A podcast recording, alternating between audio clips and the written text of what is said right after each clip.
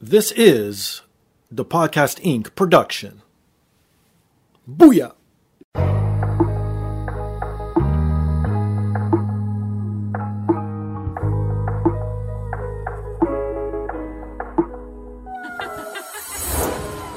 And now, this is the moment podcasting fans listening around the world have been waiting for. Coming to you, not so live from a listening device of your choice. It's time!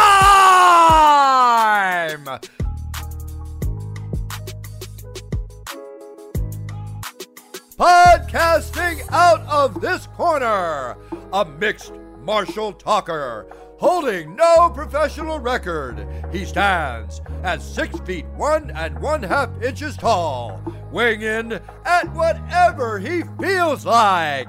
Hailing out of Toronto, Ontario, Canada, presenting the sometimes angry, always funny, self proclaimed podcasting champion of the world, Steve Fingerstyles.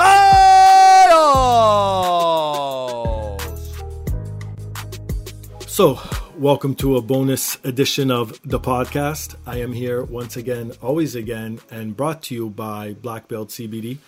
Go to blackbeltcbdproducts.com if you are into CBD products. If you use CBD products of any shape, size, or form, if you like rub ons, if you like tonics, if you like pills, if you like anything that's CBD infused, they pretty much got for the athlete, for the regular person.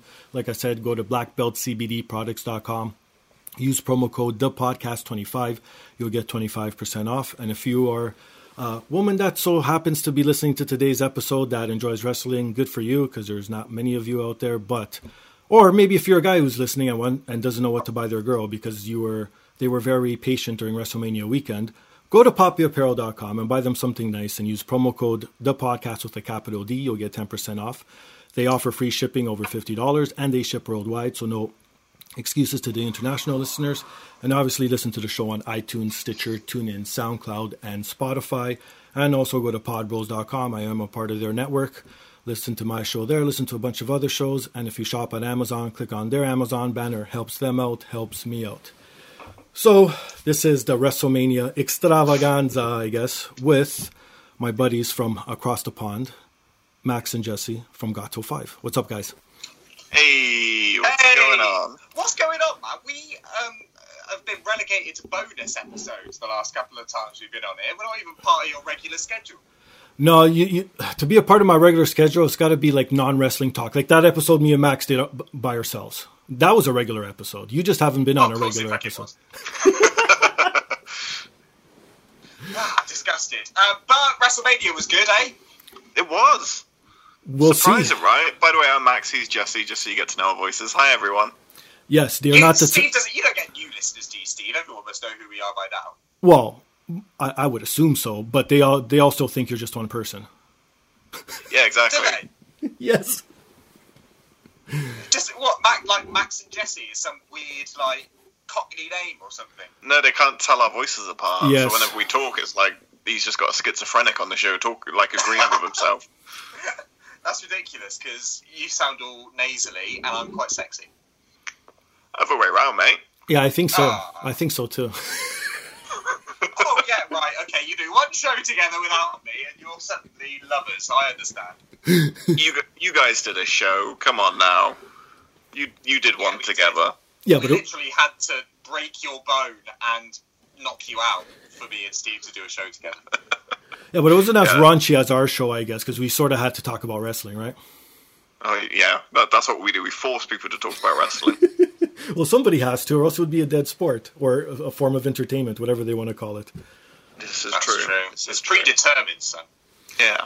And mind you, okay, I want to start off with this right off the bat. Speaking of being raunchy and going on rants and stuff, there's this guy. I hope he's listening. I'm not going to call him out by name, but he knows who he is. Fuck that guy. I presume. So I put on Twitter that I'm going to watch WrestleMania live, and I'll be live tweeting whatever. This is something I've like. I barely ever watch anything live anymore because like DVR and all that shit is a lot, lot easier, or everything's on demand, right? So I actually watched WrestleMania live. Live? Yeah. I was going to say alive because, yeah, I was barely alive by the end. Fucking, how long was it? Seven, eight hours from start to finish if you include the pre show? With the pre-show, it was seven and a half, I think. Yeah, there you go. So I watched all seven and a half hours. Mind you, I took breaks and I dipped outside and I did my thing because now it's legalized in Canada, as everyone knows. So I went outside because I wasn't drinking because it is a Sunday night, right? But Sensible. Um, this guy, I, I think I put a tweet out something about um, what's her name, the Southern Belle. I always forget her name. Lacey Evans. There you go. Thank you. That's why. I see, that's why I have these guys on the show. You guys are, are my little computer backup, whatever. So when I go on the fritz, you can jump right in. But We're your Siri. there you go. Thank you. I just have to hit the button and then that's it. You guys chime in. It sounds perfect. so with the whole Lacey Evans things, I was like, "What's up with this chick?" But I can't exactly remember. Maybe I should have pulled it up. But anyways, this is on the cuff. I, I mentioned something about I don't know what her gimmick is. Maybe they should just keep doing this forever, and she never wrestles a match. Ha ha ha, or something, right? And then this guy, he goes, "You know that wrestling is predetermined, right?" I was like, "You got to be fucking kidding me! Are, are people still fucking doing this? Seriously?" Yeah, in 2019, there's still people that like, but the people that tell you it's fake, like they they always say it as if they're breaking it to you, as if like they're I know. the one after all these years that has finally they're the smart guy out of everyone you've ever met in your life that can let you know that it's not real. I just think they have nothing going on in their lives that they're just happy that they put someone down, right? That's how miserable they are. Yeah, exactly. It's uh, it's just yeah, it's very strange, but it's that it's a very sort of I am very smart sort of mentality, isn't it? Yeah, so but it always dumb. backfires on them because I keep them there for 40 minutes explaining to them why wrestling is good, and uh, they lose all chance of living after that because they just want to kill themselves. So backfires on them. Oh, you go that far, not me. I think the way I responded was, oh, I was like, oh, thank you so much. I, I didn't realize it was predetermined. I'll, I'll just stop watching now and go do something with my life or something like that on, on those terms. And I was like, oh my, and then he didn't respond back. I was like, you got to be Look at fucking Steve kidding me. taking the high road. You have Yeah. to. There's no point. I, I can't anymore. Like this is what people want too. You know what I mean? And look, I'm still talking about him, but at least I'm not saying who it is. Even though you could go back on my Twitter and check, but but that's besides. I'm going to find this guy, Steve. Yeah, no, it's good. I'm, I'm proud of you, Steve. You strike me as the sort of person that would have sort of slithered under that as opposed to have taken the high road. But well done. No, this is the new me. Only on the podcast, I'm going to be an asshole. In real life, I'm, I'm going to try and be as nice as I can. That's nice. All right, guys. So let's go on with it. Who wants to go first? You guys want to go first? Do you want me to go first? No, Steve, you, we always take the first spot, so please, it's your show. Lead us. All right, let's get right with it then. Number, f- my number five would be the main event triple threat match for the SmackDown and Raw Women's Championship. Becky Lynch versus Charlotte Flair versus Ronda Rousey.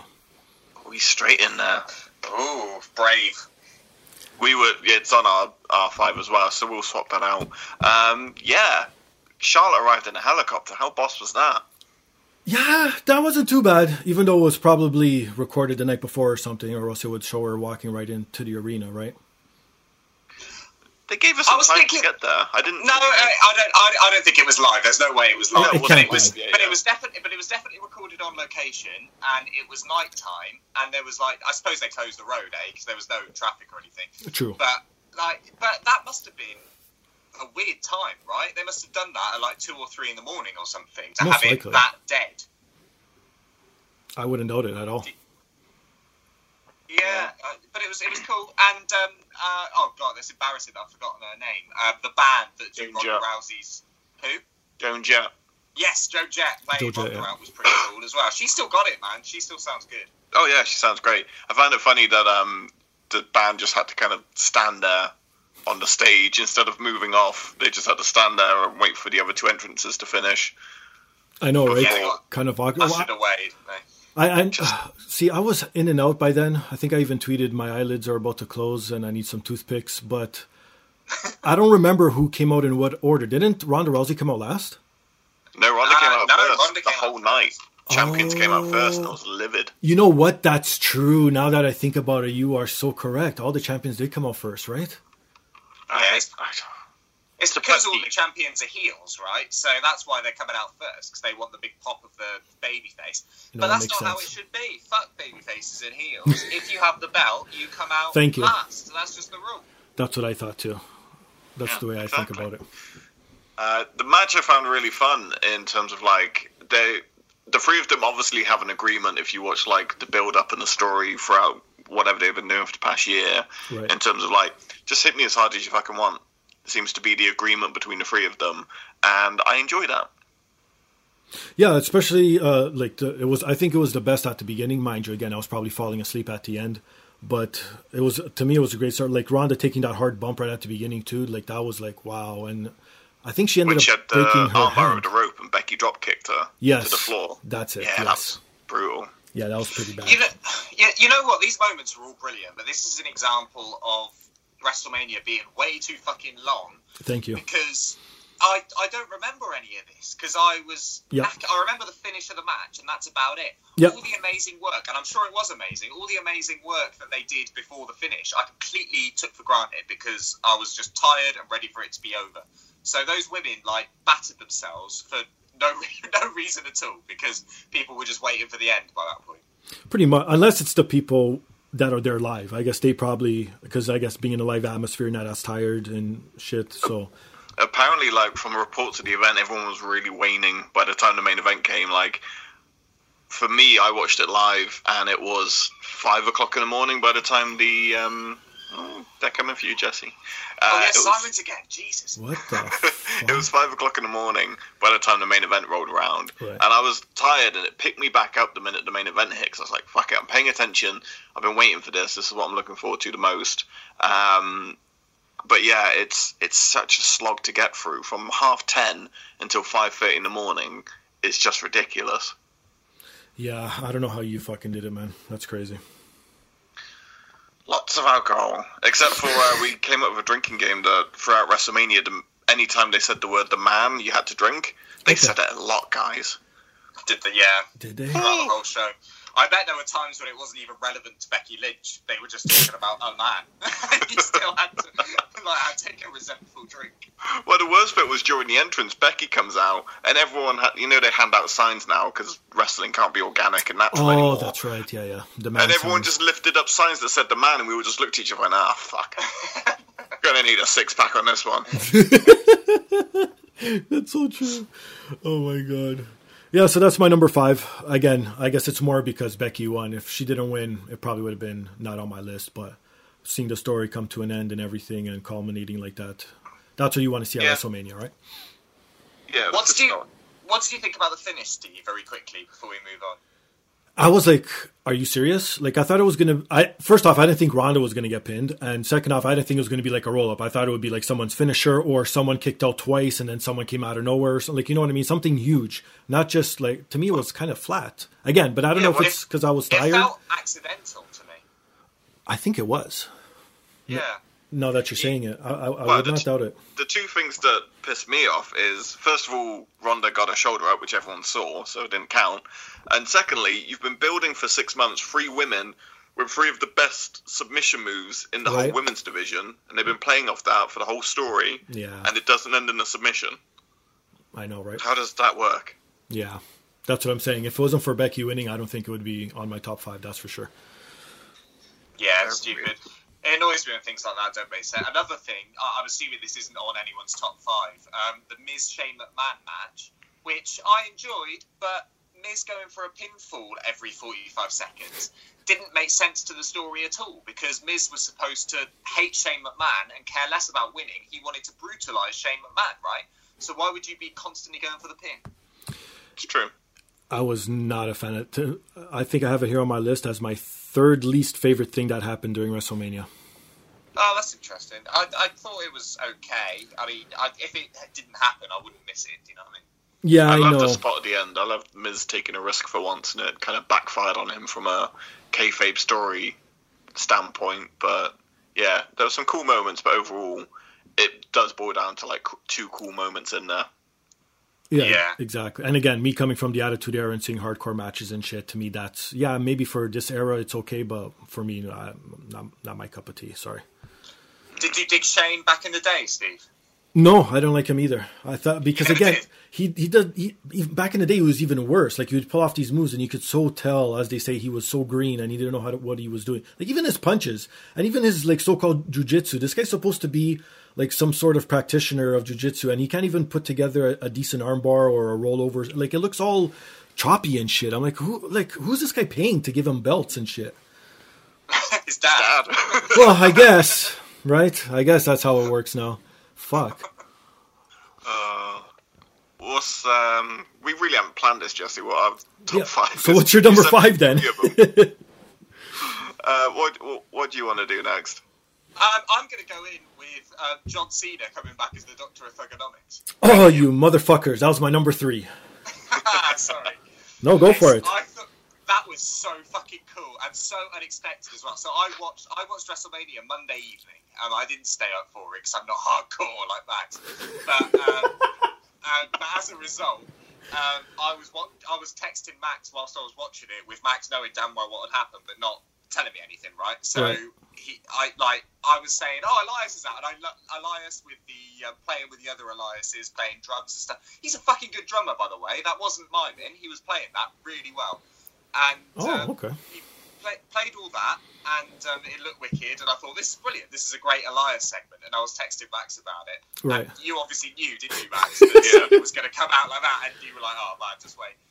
And then that happens, and I lose my fucking shit because, like, Doctor of Thugonomics, John Cena was just one of the one of the best things about wrestling when I was a kid, and Right. it was so good. And it, it felt like he was back, right? It didn't feel like old Cena sort of playing on nostalgia. He nailed it just as well as he ever did back in 2002, in my opinion. I oh, think so definitely. too. And uh, I messaged Steve about this earlier. I had a little story. So Yeah, go for it. we, we were watching. I had about seven people over, and they're, they're interesting, obviously, but they're a lot more. Well, anyone's on the more casual side when you compare them to me and Jesse. Um, but they didn't really know about the the Thugonomics era of John Cena. Oh. So the music hit, I'm standing up, nearly spill my beer everywhere. I'm like, yes! And they're all like, what's going on? John Cena comes out in a throwback and a snapback, and they're like, oh my god, what is John Cena doing? And Yeah. they were just laughing at him, and they were like, this is ridiculous. He looks so stupid. And a single tear rolls down my cheek oh my god. as they're just mocking John Cena. And I'm like, guys, this is the coolest moment of all time. and they just didn't get it. And then he started rapping, and I was like, he hasn't lost a beat. He's still got it. And they were just like, oh, this is so lame. This is so cheesy. And I'm like, no, it's not. No, it's beautiful. I suppose out of context, it must have been ridiculous if you don't know about old Cena. Yeah, it just looks like he's snapped and thought, I'll, I'll rap all of a sudden. But it was great. It was a really good segment. That is what WrestleMania should be. Just they should shorten it, right? Shorten it to four hours. It's ridiculous that four hours is even considered short. Shorten it to four hours. Have like eight really good matches and three or four great segments like that. That's a perfect Mania. I think so too. Yeah. I I concur. Yeah, it's and oh, he did a little heel turn line, and he pulled out pistachio nuts from. He'd been carrying those around. Day. for, for months, I reckon. he did that Photoshop job with the Terry or whatever it was. He did that himself. I swear it. Oh my And it god. was just uh, yeah, absolutely brilliant. And Elias's money. I Yes. hated him in NXT. yeah, but, so did I. He just works so well on the main roster. I'm so fucking, favourite I am so fucking smug because I've been on the Elias train from the beginning, and even when he felt flat, I was like, no, I know that this will work eventually. As long as they stick with him, it'll work. And I was right, and I will never let you forget it, Max. Yeah, I love that segment too. Like I said, that was going to be my number three, but um, again, it's because of the, the nostalgia. It didn't feel like it was a PG John Cena. I, like, other than saying "fuck" or "shit," what else could he have said? Like, you know, he said it perfectly. He delivered it. It's still within PG, but it was still old school John Cena, and you know what I mean. And no one was expecting. Everyone thought he was going to have an actual match, not come out and interrupt. Like, you know what I mean? Yeah, I, Uh, and actually uh, related to that, because everyone wanted him to um, wrestle Kurt in his last match, didn't they? Right. Yes. And I, I still can't fully believe that they actually went through with Baron Corbin, Kurt Angle as I Kurt know. Angle's last match. But um, but full respect to Baron Corbin, and I will love him forever for alluding to it with the "you can't see me" Yeah, that's um, cool. gesture during the match. I thought fair play, you know. Corbin knows exactly what he's doing. Yeah, lean into it. It made perfect sense from like if you look at it from a kayfabe storyline angle, no pun intended there. Um, with like the whole general manager feuding stuff and Baron Corbin screwing Kurt Angle for almost over a year, it made sense for him to face him. But it was the letdown, wasn't it? You, there's just so many more people that would have been um, Shelton Benjamin, Chad Gable, John Cena, anyone. Yeah, there was any number of people, even like Undertaker or something like that. If he'd wanted to come back for another round, like that would have just made more sense. Side note on that, he just randomly shows up on Raw after Mania. Who Taker? Yeah, I know that was odd. he beat the shit out of Elias. Yeah. Ah, okay. I didn't. I didn't know that. I, have, I haven't read up on Raw after Mania. Yeah, I always have to take like a little detox, but like news still filters in because it's everywhere for me. But after Mania, I just I need a week off Yeah. from it all because I it's just saw- too much. I saw Sami Zayn came back. I'm happy about that because, as we know, he is my twin brother. Exactly. And he wrestled your baby boy Finn. And There yeah, he go. did. Um, yeah, but I felt a bit bad for Sami to lose on his big comeback, though. True. But he cut a hell of a promo afterwards.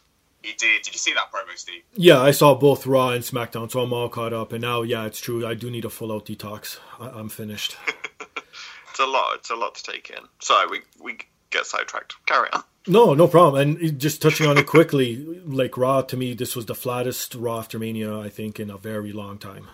It really was because they did all the NXT call-ups like a month beforehand, and that's that was always the exciting thing about the Raw after Mania, like who's coming up and who's going to debut, and and the only shock was Undertaker, and he doesn't get the same reaction he used to. The fact that you didn't even know Jesse tells you where he kind of is in terms of like the fan sphere now. Before, if Undertaker showed up on Raw, it would be news everywhere. Yeah, yeah. So uh, all, all I know, I know. Yeah, I even know Lars Sullivan debuted on Yeah. Raw, right? Like Exactly. that. That I know. I know Sami Zayn came back, and the reason I know that is because people share these videos on Facebook or whatever. I, I didn't see a single video of Undertaker, and that, as you say, that's crazy. A few years ago, that would have been unthinkable. Undertaker on Instagram, by the way, is weird. He's taking selfies in his dead man gear and shit. That's hilarious. That is funny. That is good. He needs to have like um, a selfie stick that like propels out of his jacket arm when he's in the ring. Tyler Breeze Undertaker mix. Ah, that'd be amazing. Oh my Um, what, god. what a tag team. Money. That's it. Sold. Oh, beautiful. What do you got for us, Steve? All right, my number four. Now I gotta switch shit around. So this match got bumped up. I'm gonna go. You might be surprised with this one. Batista and Triple H. Okay, thought it was great. yeah, I agree. but mostly for Batista's entrance, where I thought he was gonna pass out and crash on his face. You were so. We all thought he was on coke or something. That's what I thought too. I turned to my wife. I'm like, this guy's either on a whole shitload of steroids that he didn't know he took, or he coked the fuck out before he came out and he doesn't know what the hell's going on. I think he took a shit ton of pre-workout. Did don't you man. catch him nearly um, face plant when he got in the ring? Not nearly. He faced. Well, yeah, he basically did, didn't he? He Titus O'Neil went into that ring.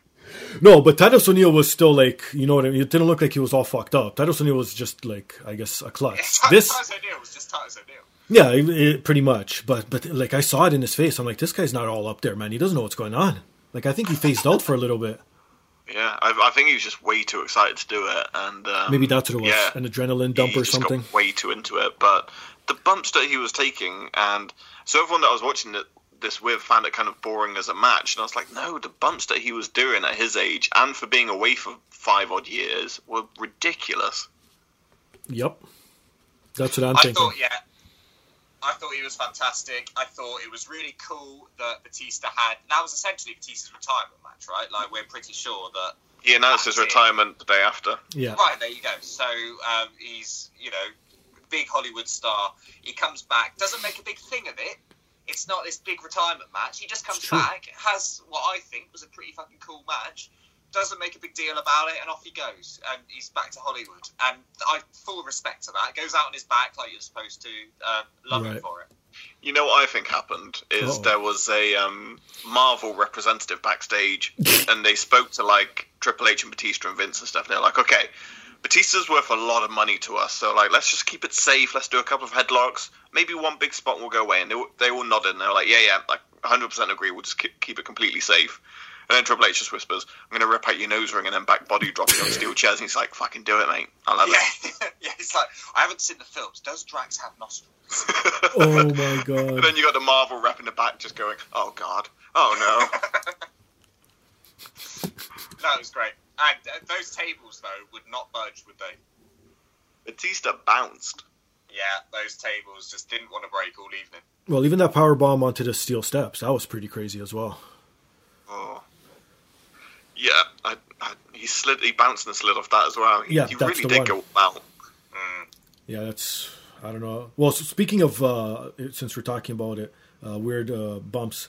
What about that fight in the Andre the Giant Memorial Battle Royal, whatever name it is, when um, Braun Strowman eliminated Harper and and Ali while he was suplexing him, and then they both went flying off. Did you guys Oh, see and that? Ali over rotated and smacked his face on the announce table. Oh my god! But just the bump, both of them, it was like as if they did a jumping suplex off the apron onto the floor. Both of them. Yeah, I was like, it was so sketch. fuck? Like brilliant move, but Ali is so light in comparison that the momentum of a brawn drop kick with Luke Harper is just not going to end well. And also, fuck you WWE for not for just throwing Luke Harper back into a battle royale. Right. No return, nothing for him. You put your money on Eric Rowan as your like money star, and you just dick over Luke Harper. What you you don't enjoy Big Red? Oh. He's not what I would call a vegan eco warrior. Let's just say that. You don't. they- The vegans aren't that. You can't get that big and be a vegan. It's just not possible. No. You know what? That is a, You a really good can't. fact. And just Luke Harper is so talented, so stupidly talented, Yeah, I think so too. and they just don't use him. Nope. Them the So breaks, I guess. I know it is. Number four for you guys. Number. Go on, go on, Max. It's your shout. All right. Um, we've been Let's see. around WrestleMania quite a bit, so let let's dip into a bit of NXT Takeover, shall we? Uh oh. Um, one of uh, I've got two. There's like three matches I want to talk about, but Sure. oh shit. Ooh, should have planned this beforehand, shouldn't I? Um, let's talk about Walter and Pete Dunne for the United Kingdom Championship. I knew it. I knew you guys were going to be the ones that liked it, and I'm the one that hates it. The, this, you know, this this is our bread and butter. You know, Pete is he's been our champion. He's he's I recognise him more in authority than Theresa May and the Queen wow. because he's reliable. Okay. and he's Okay. there for us when we need him. And to have a reign of that length, and and it was kind of like we knew that Walter was going to win it and he was going to lose the championship. But even when I was watching it, even after being champion for nearly two years, I didn't want him to lose it, Right. and that's impressive as a title reign. No, that. Yeah. You know what? You're right there. Um, and yeah, I just feel like Walter's a beast as a, in and himself. When you see him live, you, you kind of he comes out and you go, yeah, okay, he's a big boy. But then you see him hit people and you go, fucking hell. What I love about Walter, I've been watching Walter as Max has for the last few years in various um, sort of clubs and barns and rooms around England. Right. and um, you and it's, as Max says, you know, he comes out, he's a big boy, and even though he's beating the shit out of people, he always looks like like when you look at his face, he looks like a scared rabbit in the headlights, and. But, and he's always looked like that, and always does. And he's, but he's got that look on his face, like he's absolutely terrified and stage struck, whilst chopping the shit out of people and doing murders. And I, I love that. It's just really unusual. Yeah, just just ridiculous. Uh, he reminds me of what, what was the the fat kid in Simpsons from like Germany. Oh my God. Oh, don't make me run! I'm full of chocolate. It's exactly what I picture whenever Walter comes out. Oh It's him and his my little God, pants that's- being chased by a whipping towel. That's Um, hilarious. But, but then Walter hits that um, power bomb off the top rope. Doesn't protect Pete, just like fucking throws him halfway across yeah, the ring. that was that was ridiculous.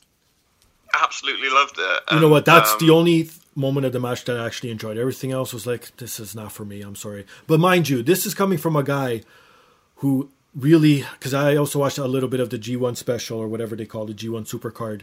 I still, Yeah. I'm still not a fan of Zack Sabre Jr. I just can't. I, I can't do it. He's too boring for me. don't like that British style, slow and methodical. Yeah. I don't mind Canadian slow and methodical. Like? Like to me, William Regal style is fine, and even like Fit Finlay and like those type, like Pete Dunne, I'm fine with. I don't know. It's just maybe this match. There was something about it. I don't know. To me, it, it just didn't click for me. It's interesting to kind of see the shift of where it's going because I think we can all agree that NXT UK isn't exactly doing great in terms of what they were hoping for it to do. Right. Um, so it'll be interesting to see whether a new champion can kind of get eyes back into watching it. Um, obviously, NXT took a while to get off the ground and stuff, but NXT UK does seem to be struggling quite a bit. you can't just throw. I know, like we know all the wrestlers on NXT UK, but you can't.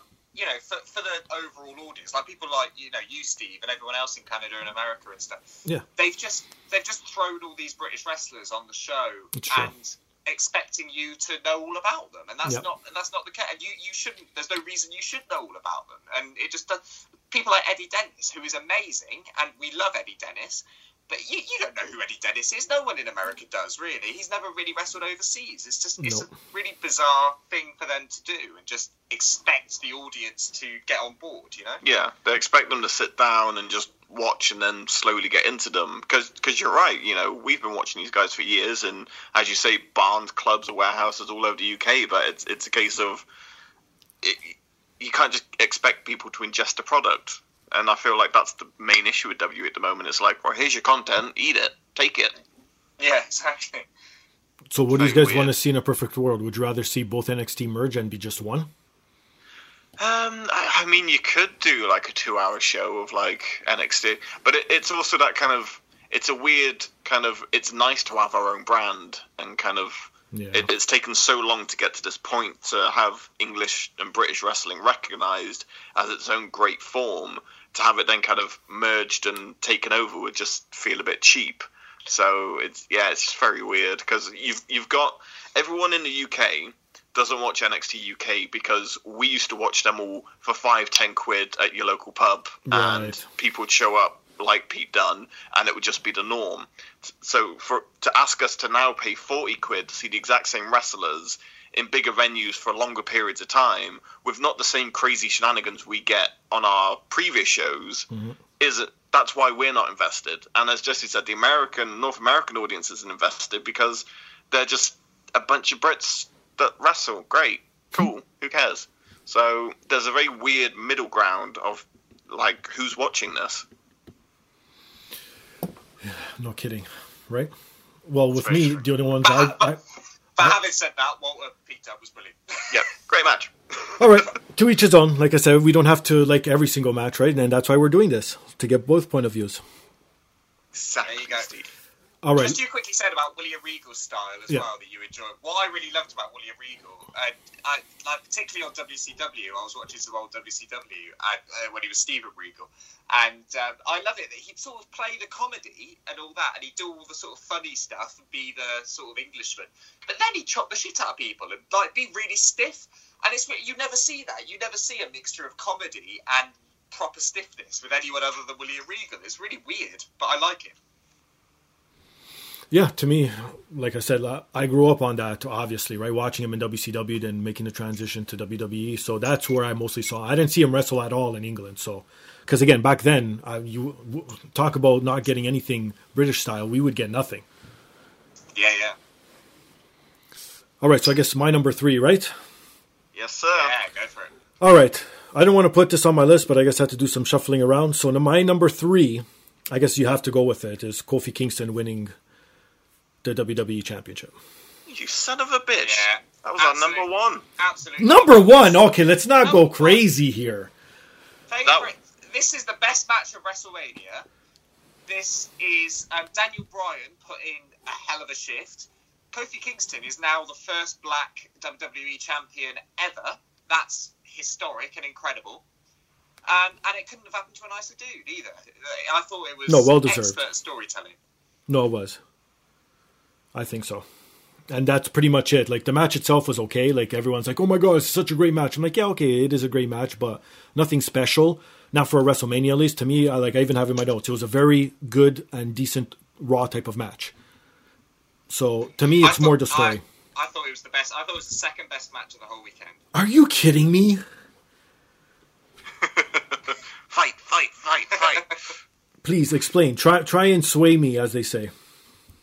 Um, I don't know how to sway you really. I, I mean, the, before we get talking on the wrestling, looking at um, the way Kofi's naturally got over in the same way that Daniel Bryan did before WrestleMania 30. You know, with like sort of happy accidents that put him in positions that the fans really got behind him because he's just too hard to dislike. And Daniel Bryan, who had been in that position five years prior, um, expertly turned himself into one of the most hated heels on the roster and has passed on all the greatness that was given to him five years ago to Kofi Kingston, who he has always loved and respected.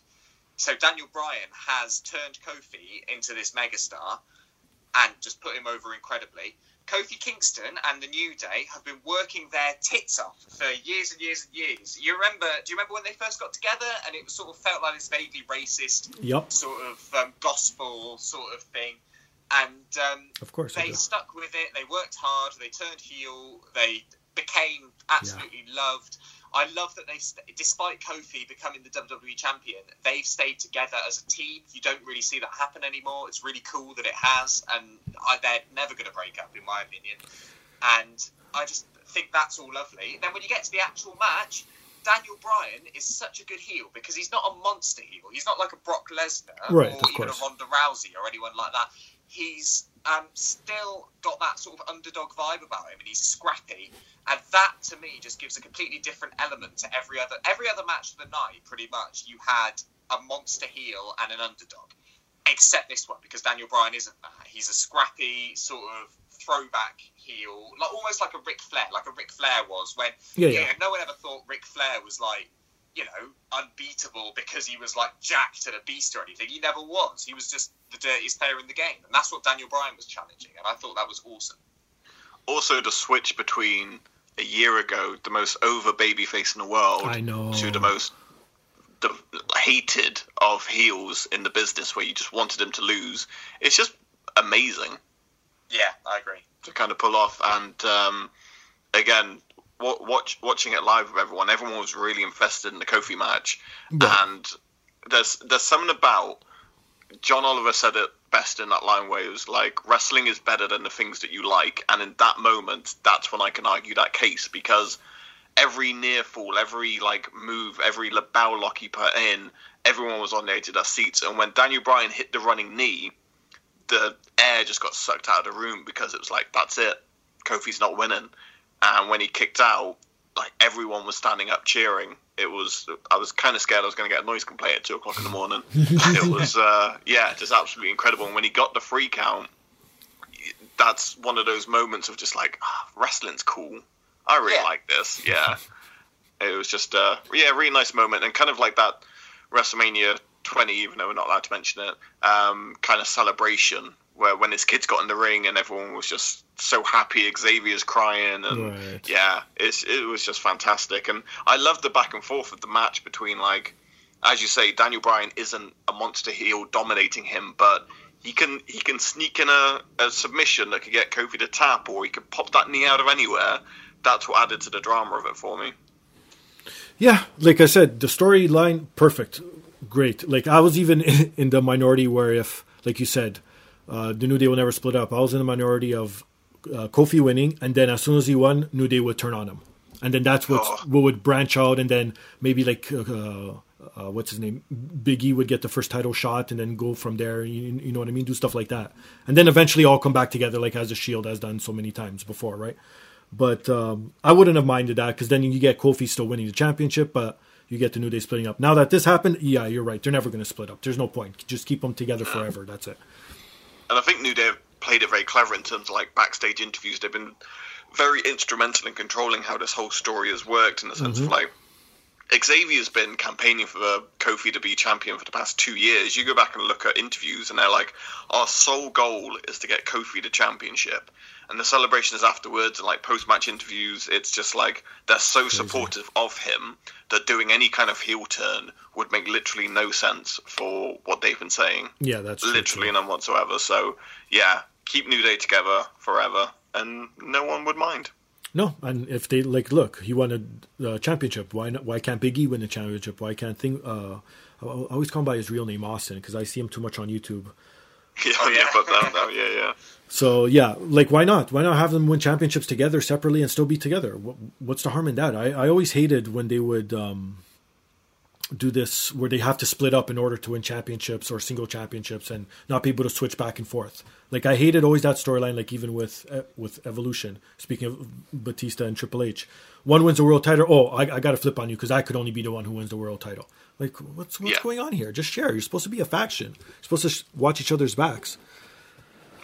Yeah, it's um, classic shit storytelling, but hopefully It they're going to do this one right. We'll and Kofi has uh, surpassed people like uh, Andre the Giant, Kane, and Rey Mysterio because he survived his first 48 hours as champion. There you go. Well, there we go. Because I was so scared that he was going to have like a Christian Zack Ryder esque nonsense going on. Right. You never know with WWE. It's so true. They might be like, "Oh, here, here you go. You wanted it, you have it." Nah, nah. We take it back again tomorrow, and now it's back to normal. Well, they were so smart on Raw with the whole Seth faces Kofi winner takes all. That just was like, oh god, they're doing it. They're doing it to him. I know. Well, yeah. At first, you felt like that, swear. but it's like, no, they can't do it. And then obviously, everyone saw what happened, so it is what it is. Exactly. What are we on? Number three? Uh, what do you want to do, Jesse? Another takeover match? Um, what did I say to you earlier? Hang on. Um, These ta- we, we've done all of them. Oh, we've done all of them. Yeah. Um, okay. Um, yeah. Okay. Another takeover match. You choose which one. Okay. Uh, we still got three slots left. So one of my absolute favourite matches of the weekend was the opening of Takeover: War Raiders versus Aleister Black and Ricochet for the tag team titles. You fucking bitch. That's my number one. Ah! Yeah. Eye for an eye. There you What go. a great match! Right? Like so much fun. And I was saying to Jesse, like War Raiders in New Japan, I didn't really give a shit for because Yeah, they're just neither. big guys and who really cares. Yeah. And when they came to WWE, I didn't care either. But ever since like round about the War Games time, I I love War Raiders and Hanson is one of my like favorite WWE wrestlers at the moment.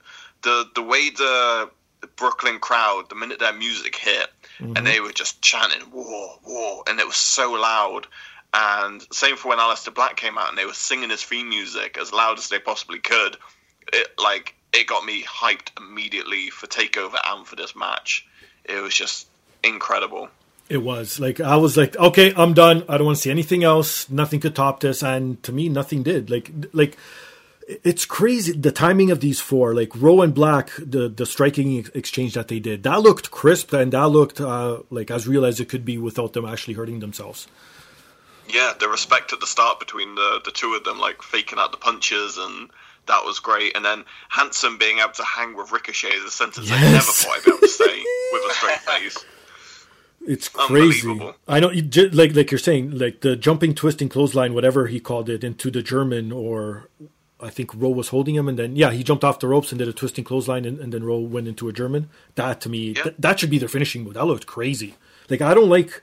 Uh, w- what's their finishing move? The Fallout is that what it's called? With the leg drop off the top. Oh, leg drop. Yeah, yeah, yeah. I don't enjoy that move whatsoever. To me, it, it I don't know. It, it looks again chunky. Like it, it doesn't look fluid enough for me. And that that twisting clothesline into the back German, I think that should be it. Yeah, it's not a quick. I, I like tag team moves that you can quickly. Someone skirts in, you hit it like uh, the Revivals finisher. Yes, Shadow that's a good one too. Love that. Yeah. It's one of my favorite tag team finishing moves. Yeah. Um, but you're right, that one is just a bit clunky. And um, yeah, Aleister Black and Ricochet. I feel like they're going to do fine on the main roster. Like I'm not worried about those two because they seem to be very heavily protected since they've come up Yeah, they're and gonna. I don't okay. think that's going to change. Um, but it, it's still always that worry when you've got two people as talented as that, and they're like farewell bit, and Ricochet breaking down into tears because he has to be on the main roster It was just beautiful. yeah, it was sort of like their own curtain call, right? Because that's it. I doubt you'll see them in NXT anymore. No, that was it. That was their kind of go home kind of deal, and it was just yeah, absolutely brilliant. The the match and the pacing. Um, it clocked So in about 20 minutes. It was the sec- one of the second longest matches on there, but didn't even feel like it at all. I don't know what it is about NXT takeovers, but if a tag team match is opening that show, you're in for a good time. Always, they never fail. I'm sorry, No. them and the Gargano match. You're you're always set. Yeah. Do you remember um, Undisputed Era against British Strong Style as well? That was a. Oh, stunning that was a match. good. Yeah, that's right. That was another good one. Yeah, Yeah. Danny Burch, Oney Lorcan uh, versus um, Oh, that was Undisputed Era. Undisputed Era, yeah, Yeah. that was good too. Yeah, I, I, actually, they I just guess seem to consistently do great opening tag team matches, and uh, yeah, I, I, on, on the flip, I don't think Hanson and Rowe would do well on the main roster at all. But I'm going to enjoy the shit out of them when they're on NXT. That's for sure. Speaking of um, Undisputed Era, are you surprised they didn't make the jump yet? Really surprised. I thought so too, right? happy though. Yeah, very happy because um, Of course, but I mean, Adam Cole and I, I reckon Kyle O'Reilly can get himself with his charisma alone, but the other two, nah. Yeah, Adam Cole. When they pull the trigger on Adam Cole, they unless they really fuck it up. I mean, they fucked up Nakamura. We fucked up Nakamura. That's how bad WE can be with people. But if they don't fuck it up with Adam Cole, they've got another Shawn Michaels on their hands. Yeah, Adam Cole's white, so we're, we're doing okay for the start. yeah, I just feel so bad. Like what's going on with Asuka, and then even obviously earlier on uh, Hideo Itami leaving. Like all the now, speaking of Japanese wrestlers, now they signed uh, Kushida to NXT, and it's like okay, he- Yes. he'll be fine in NXT, but what's going to happen when he makes the jump again? Like you know what I mean? He'll be on 205 Live. Yeah, that's exactly it, and then he'll be leaving within a month or two.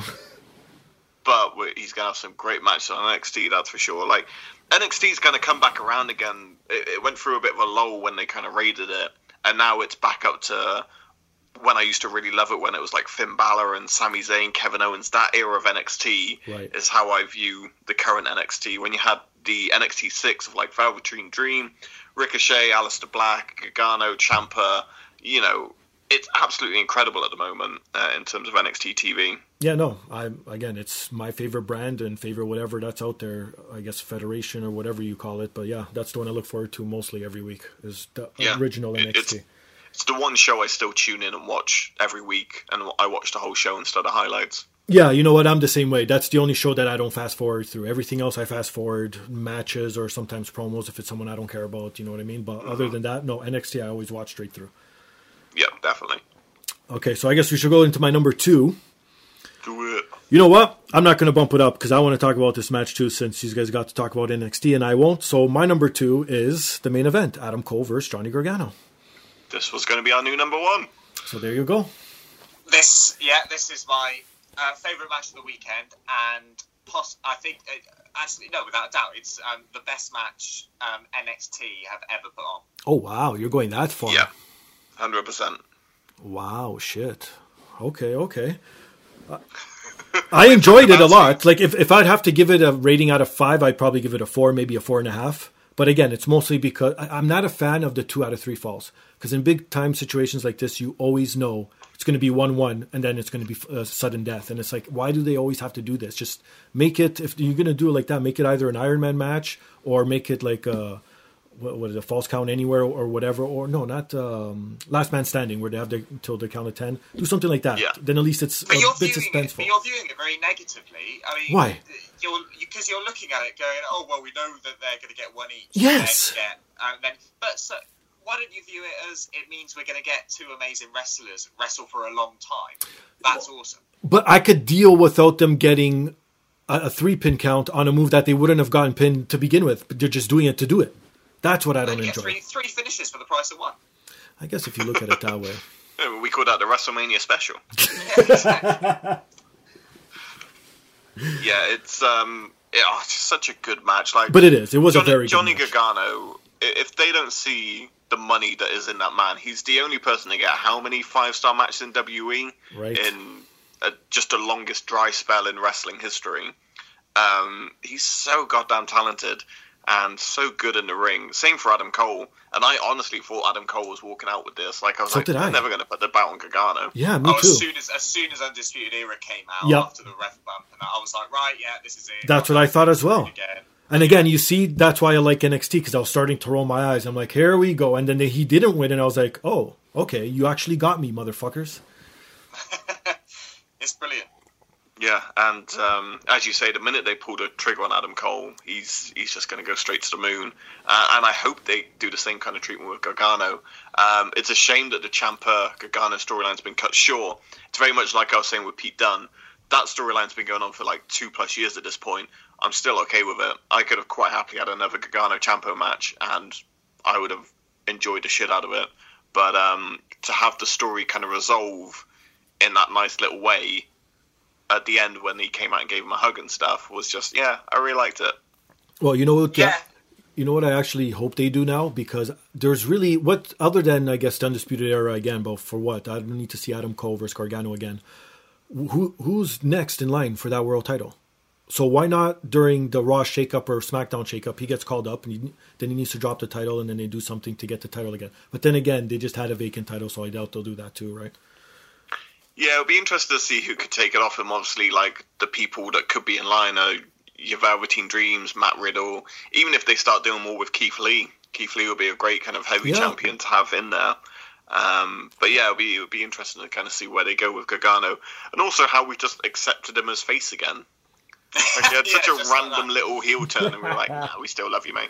Well, of course, because we know he's good. He's, he's he's the shit. He's like Shawn Michaels. He could just go back and forth and no one cares. Yeah, exactly. Here's a quick quiz question for you both. Um, Sure. So, um, this match is likely to be at least five stars, right, from Dave Meltzer. I'm sure. And all, all the five star matches recently from WWE have been Johnny Gargano matches. Um, CM Punk John Cena was famously the five star match before that from Money in the Bank. What was the um, WWE five star match before Money in the Bank 2011? Oh my Oh, shit. god. Yeah, Um, okay. I can't even remember what the fuck I ate for breakfast, and this guy's making me go back that far. What do you reckon it would have been? What year is this? Before what year? Sorry? So CM Punk John Cena at Money in the Bank 2011. So it has to be um, before was, was famously the first five star match in a long, long time. What do you reckon the uh, five star match was before that? I have no idea, man. Is it a pay per view match or is it like a TV match? It's pay per view. Okay, okay, that narrows it down. That's a bit easier. Okay, let me see. I'm just trying to think here. Yeah, I don't know. Um, ah, fuck, would have been. I the, the last one I can remember was. I'm gonna say Bret Hart Stone Cold WrestleMania 13. No, it happened after that. Ah shit.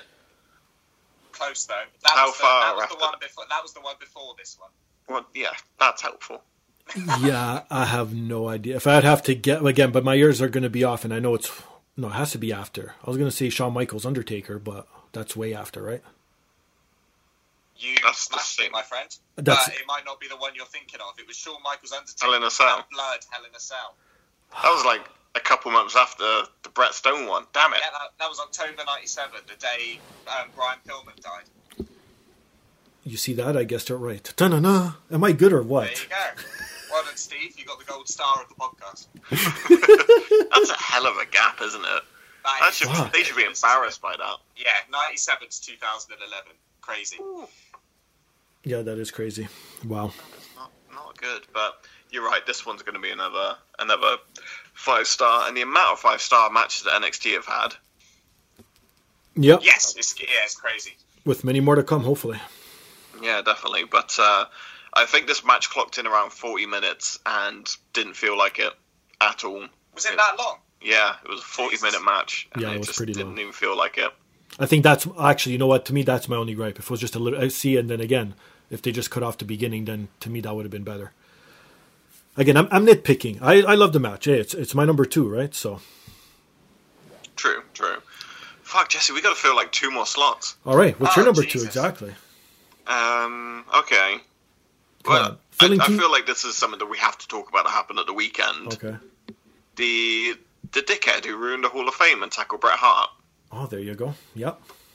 It's you What a know piece of not shit. a top moment, but it's something that needs to be addressed. No, of course. So course. this dickhead, um, have you actually read up on any of it? And Oh, yeah. specifically, have you seen this guy's Twitter account? He's mental. Holy shit! He's like Mark Chapman. Yeah, Like- he interacts with the Shield like they're having a conversation with him, and just blames Vince McMahon for for all sorts of stuff. and obviously, no, if Mark David Chapman and the Beatles had, if Twitter had existed back then, or like John Lennon, that's exactly what Mark David Chapman's Twitter feed would have looked like. Mm. Yeah, It was insane. and it was. I, I didn't. You watched it. Did you watch the Hall of Fame live, or did you just message me really early in the morning? I just messaged you really early in the morning because I couldn't sleep, so I just checked Reddit and saw that that, that popped up, and I was like, oh shit. So like I watched a kind of preview. Jesse showed me like what had happened on the actual live broadcast and stuff. From like if you were watching that live or from any kind of fan perspective, it looked like I don't know that he'd been stabbed or something because it was like the cut to black and then onto the crowd and it was just scary. It He really could have been. was. He could have been stabbed, couldn't he? That's Like, true. Think, thinking about it, you never know. Maybe that's what they were worried about, just so it doesn't show him. Like, what if he started crumpling down to the floor and he just dies there? I don't think they want another Hart dying on live air, man. God, can you imagine? That Jeez. that would have been so bad. And then like obviously Bret Hart is a legend, but he is also a you know cancer survivor, a stroke survivor. He's you know he's not a sprightly man He's in not any. up for bumping anymore. No, he's not. And the fact Yeah. that also fair play to Natty for taking like going down with him to kind of like protect him and stuff. right. Yeah. And um, yeah, and then just I don't obviously I don't understand the logic because I'm not in that headspace. But what piece of you goes? You know what? This will be funny. If I tackle him with major UFC stars and really big fucking wrestlers, what's the worst that could happen? Yeah, the guy's demented. Um, are you a fan of? Do you know what Botchamania is, Steve? I I've heard of it. I know of it. I just don't follow or watch. Like if if I see it online, like I'll clip on it. But other than that, not really. But I do know of it. Okay, so uh, the guy that runs Botchamania is a big Simpsons fan, um, Okay. as am I, and um, so he often posts sort of mashups of Simpsons moments with wrestling. Okay. And I don't know if you've ever seen the Simpsons episode when Homer interrupts a U2 concert. Yes, they I think up so. Dragging him off stage. Yes, and yes. Bono goes, "Don't worry, folks, he'll get the help he needs." But on the big Titantron, while they're singing um, um, "In the Name of Love," you could just see Homer getting absolutely battered. Yes. And, um, in Botchamania, they masked that up with this guy. Oh my They're God. like, Bono, don't worry, he'll get the help he needs. And they're just playing that song whilst we're watching um, Dash Wilder just beat the shit out of him. It's amazing. That's fucking hilarious. Oh, that's amazing. I, it's the fact that like how quick Travis Browne was on him. If there's like anyone I wouldn't want on me that quickly, it would be Travis Browne. Right. He's a big fucker. laying in haymakers, and then uh, what was it? Davey Boy gets involved and starts laying down hands. Oh, yeah. And then the best thing about Dash Wilder is like everyone gets it kind of calm and they're just escorting him out.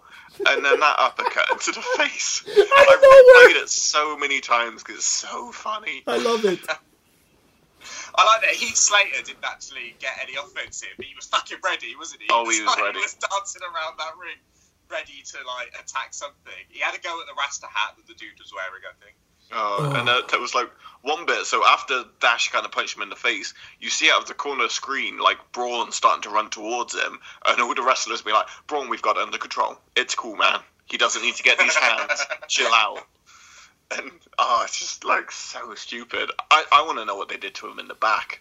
Oh, must have been yeah, like some-. Proper mafia ass shit. I Uh, Vince himself ripped his um, ripped his suit off to reveal his classic black tack black tank top. Oh my Uh, god. Just yeah, absolutely destroyed him. yeah, this Gave guy- him a genetic jackhammer. this guy comes to. He's in like one of those old movies, taped to a chair, and there's a swinging single bulb, and an instruct like, like, like James, like Daniel Craig in uh, Casino Royale with the chair with no uh, bottom. Oh, and then Vince just struts on in. Give me the Oh my room, boys. Oh shit. Poor guy. Uh, Well, he but, deserves it, though. absolutely ridiculous. And uh, also, fair play to Drake Maverick. He got straight on the mic and he was like, "Ignore that, dickhead. Let's get on with the show." Perfect. Exactly. Yeah. What else can you do, He's a right? GM. All right. So I guess we're on to your guy's number two. Yeah, no, that was on. Oh, sorry, your number. So my number one. That's right. Okay. My number one, I guess, by default, because everything's all the good stuff has already been said. So I'm just going to go off shock factor alone. Would be the Seth Rollins versus Brock Lesnar match for the Universal title to kick off WrestleMania. Yes, and apparently this was so last minute. The Hulk Hogan had no idea why Paul Heyman was walking out. Fuck off. That was actually that was my favourite bit of the whole match. Just Hulk's face when Paul Heyman marches past him. Are you kidding me? He had no idea that that was like happening. He just thought he was going to be there for a pose down. Also, f- fuck WE for bringing him back again. Right. I know. I no, I I disagree with you on that. I know you do, and you'll always defend him, but I just want. Hollywood Hogan. This Hogan I don't want. I want the evil Hulk Hogan because everyone already hates him. So let him be a fucking heel as well. You lean into the racism, Hulk. It'll be great. Exactly. Come on with blackface and all. Well, I'll, I'll embrace it. I was watching an old episode of WCW and I thought he was up to his old ways when he started spray painting the um, letter N on the side of something, but it ended up being NWO. And uh, oh, he's doing a W. He's doing a W. It's fine. thank God. Jesus. No, no. Uh, I, it was great watching the Hall of Fame and like the shade that some of the wrestlers were throwing, like New Day. Oh. Everyone stood up and applauded, and you just see New Day sat for, and they were just like, "Nope, not gonna get up." And I feel like Liv Morgan and like uh, Riot Squad also did the same, and just there was just it was a very uncomfortable couple of sections where they're just like, "Nope, still a prick." Yeah. Yeah. A lot of old people are racist pricks, though, just because Hulk happens to be the biggest name in wrestling as well. Yeah, pretty much. And, and that he Uh, got caught but- doing saying it, right? The, so going back to Seth and Brock, ignoring Hulk. Uh, Yes, the, the thing I love about them going on first is clearly they went to Brock. Yeah, we're gonna have uh, Seth win the title, but you know the women are main eventing, right? And he went, the women? Put me on first. I will not stand around and wait for this nonsense. And that, that's pretty much how the conversation went in my head. I reckon so, something like that. Or I feel like I don't know. It was um, a WrestleMania moment. I'm doing that with bloody Ears hands. Uh, like you know, just it's very Vince, isn't it? Like what won't people expect? Let's put Brock on first. It's Uh, true, it, it got us surprised, but the reason I feel like it was um, Brock wasn't happy about it was because of how much he mutilated Seth in the start. The bruises on that man's back halfway into the match. Good Jesus! I know, right? Like to, to me, that's another thing. Was the way I thought that usually it's the opposite, where someone blindsides Lesnar, and then that's how you're going to chop him down, and then he comes out of nowhere because he's a monster and he beats everybody. This was the reverse, and I'm like, oh, here we go. This is how they're going to beat Seth, and Brock's still going to be champion. Because I honestly thought Brock was going to walk out with the championship. I don't know why. I had this gut feeling for some reason. Yeah, yeah. I, Well, I, we had- I Well, we got three big titles, right? And um, it was like, okay, we sort of want all three baby faces to win, and that just doesn't seem like it would happen. So when Right. this match was on first, I was like, oh, okay, so Brock's going to beat Seth. Yeah. But because the show's so long, we'll have forgotten all about that when it comes round to Kofi winning and Becky winning. So it'll Exactly. still be feel good. Yeah. But no, they pulled the trigger on all of it, which is great. yeah, I no, thought one was going to lose, and my money was on Kofi. Yeah, they're going to Oh, Booker T yeah. it. Booker T Triple H him. Yeah, exactly. I've been burnt before, so I know. Um, and, and you're a UFC fan, Steve. Like, w- where do you think this whole Brock Cormier stuff's going? Oh, I think it's going to happen because even Cormier tweeted, I, I don't know if it was today or yesterday, something about that. Because obviously he's a huge WWE fan, so I'm sure you watch WrestleMania. And he was saying something like, um, I can't wait till he comes over. This match is going to happen. It should happen. He's a champion. I'm a champion. Uh, come get your lickings on this side now, or something like that. So, Yeah, I saw him tell Dana today, just book it, book it right now. yeah, he really happen. wants it like badly now. And you know what? I don't blame him. Do it. Get your payday and walk out, man. Everyone's saying Brock doesn't deserve it. And again, who are we to say that he deserves it or not? If he brings in money for the UFC and if Cormier wants it, he's the champ. Why, why can't he call his shot? Yeah, why not? Yeah, and Brock's good, man. Like it doesn't matter. Surely he deserves it on the basis that he's a very good UFC fighter, no? Well, the problem is, is because of him always getting caught with steroids. Like he's been, I I don't know if it's two or three times that he's been caught. So that's probably why people are like, Because he can't train for a while, right? He c- they can't book this match for another like six, eight, six to eight months, right? Right, but I think he's already. Well, you guys have seen he's leaned out a bit, so I, I would assume because he has to be clean. Yeah, like you said, six or eight months before he actually gets into the fight. So, a training Yeah, camp is so usually three months it'll be or so. So but- we'll see. Yeah, it was what a two-minute match between the two of them, and they got in what they needed to get in. was Three fine for curb me. stomps Yep. made me happy. So, and uh, we we were all just kind of screaming at the TV for Seth to swing the bout, and it didn't look like he was going to swing the bout, but when he did, oh, I was happy.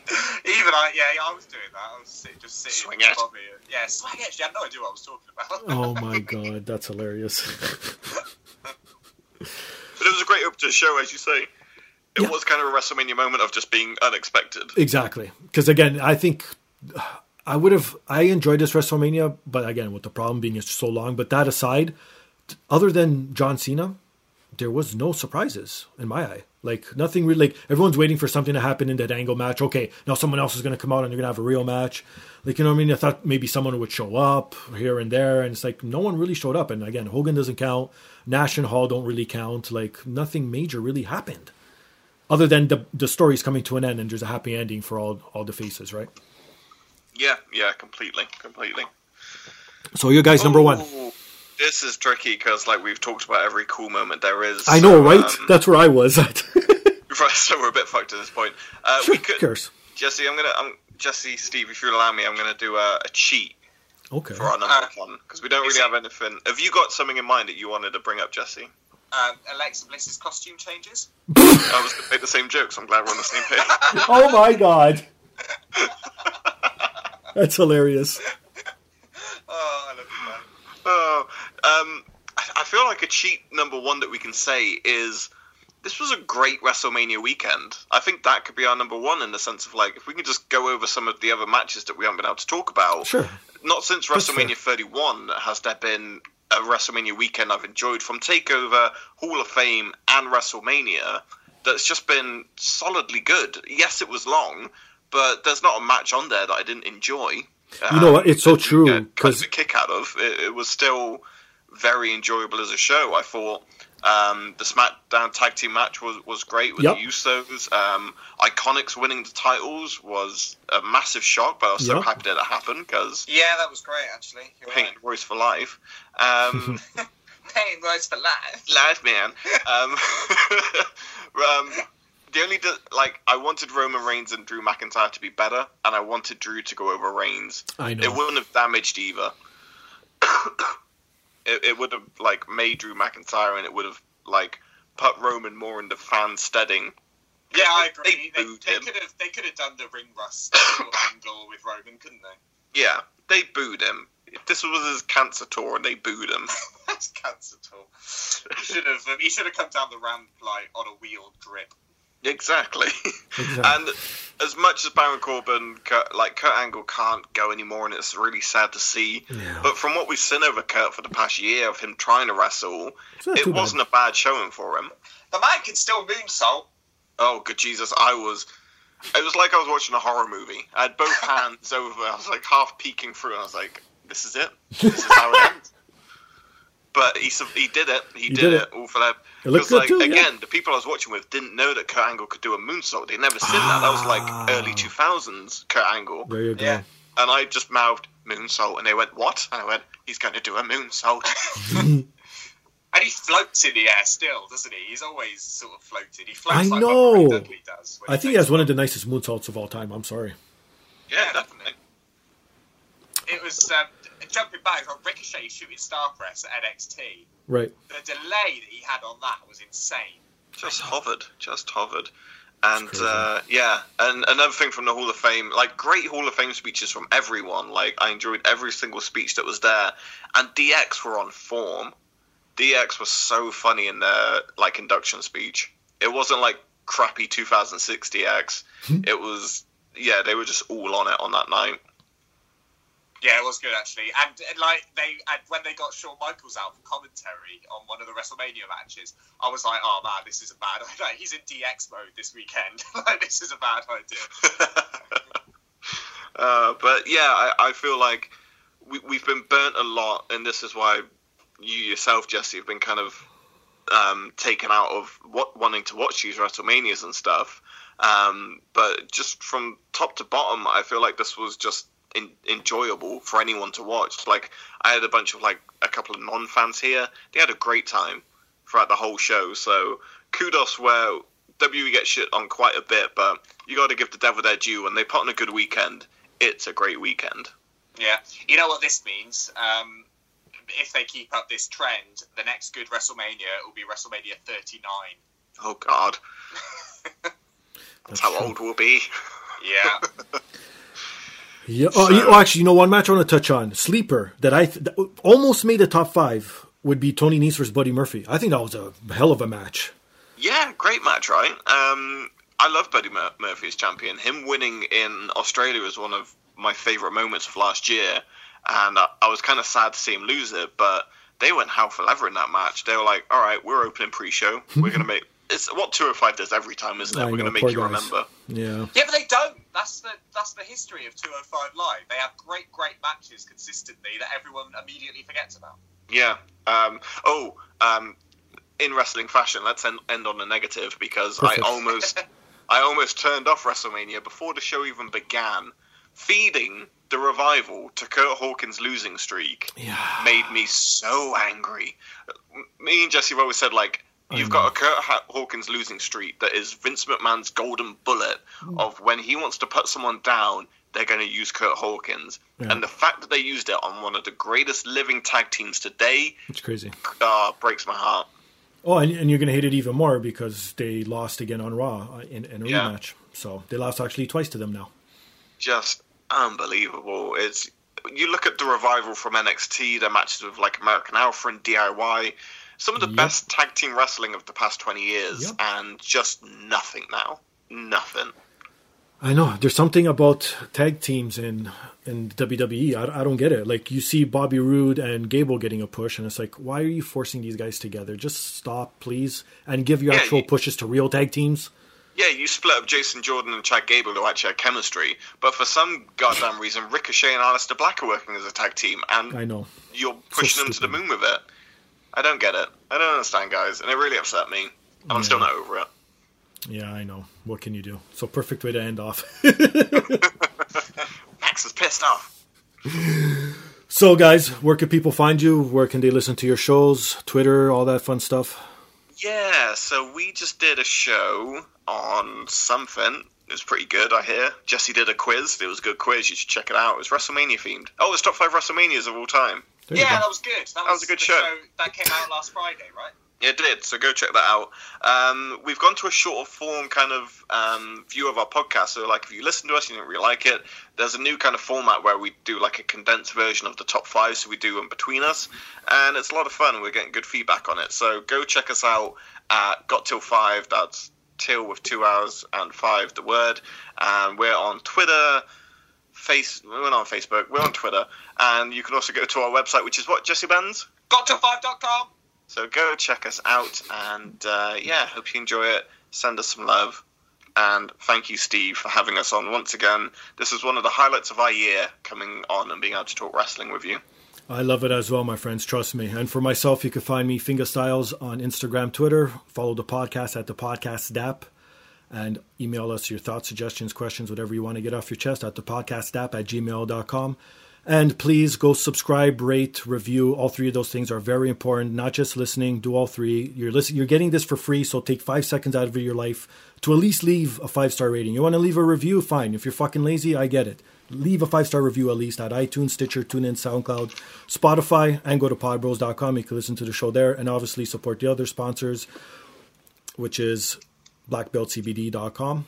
No, blackbeltcbdproducts.com. They are Black Belt CBD. Go there, use promo code Dapodcast25 and obviously go to poppyapparel.com, use promo code Dapodcast with a capital D. And since if you are listening to the show now, you are wrestling fans. If you're listening to this for the first time and you want to listen to myself talk to other wrestlers, go back, listen to old episodes. I have a few wrestlers on. Most recently, I've had RJ City on. And upcoming this week, I will have Tyson Dux on the show. So tune in for that. Awesome. Uh, next time we'll see you is the party of the summer, right, Steve? And it's taking place just down the street in my hometown of Toronto. Yeah, we're going to be crashing on your couch. We're going to get tickets and come raid your basement. Not a problem, because if I do get tickets, I'll probably only be going to the NXT. I won't be doing actually SummerSlam. I'll just do the takeover, because that's what I did last time they came for Survivor Series, and I, I loved it. So I'll stick to that. And I know it, it won't be more than four hours long. very true, Yes, very that's true. We'll just come and use your sofa and meet your hot wife. Don't let Jesse know your hot wife. Don't worry, I don't let anyone hear my hot wife. Trust me. Uh, Steve, thank you so much for having us once again, and we can't wait to have you on ours. You just let me know, man, and I'll be there in, in a jiffy. Ah, he's learning. Oh, British. On that note, he's Max, he's Jesse, I'm Steve. This is Da Podcast. Peace. Peace.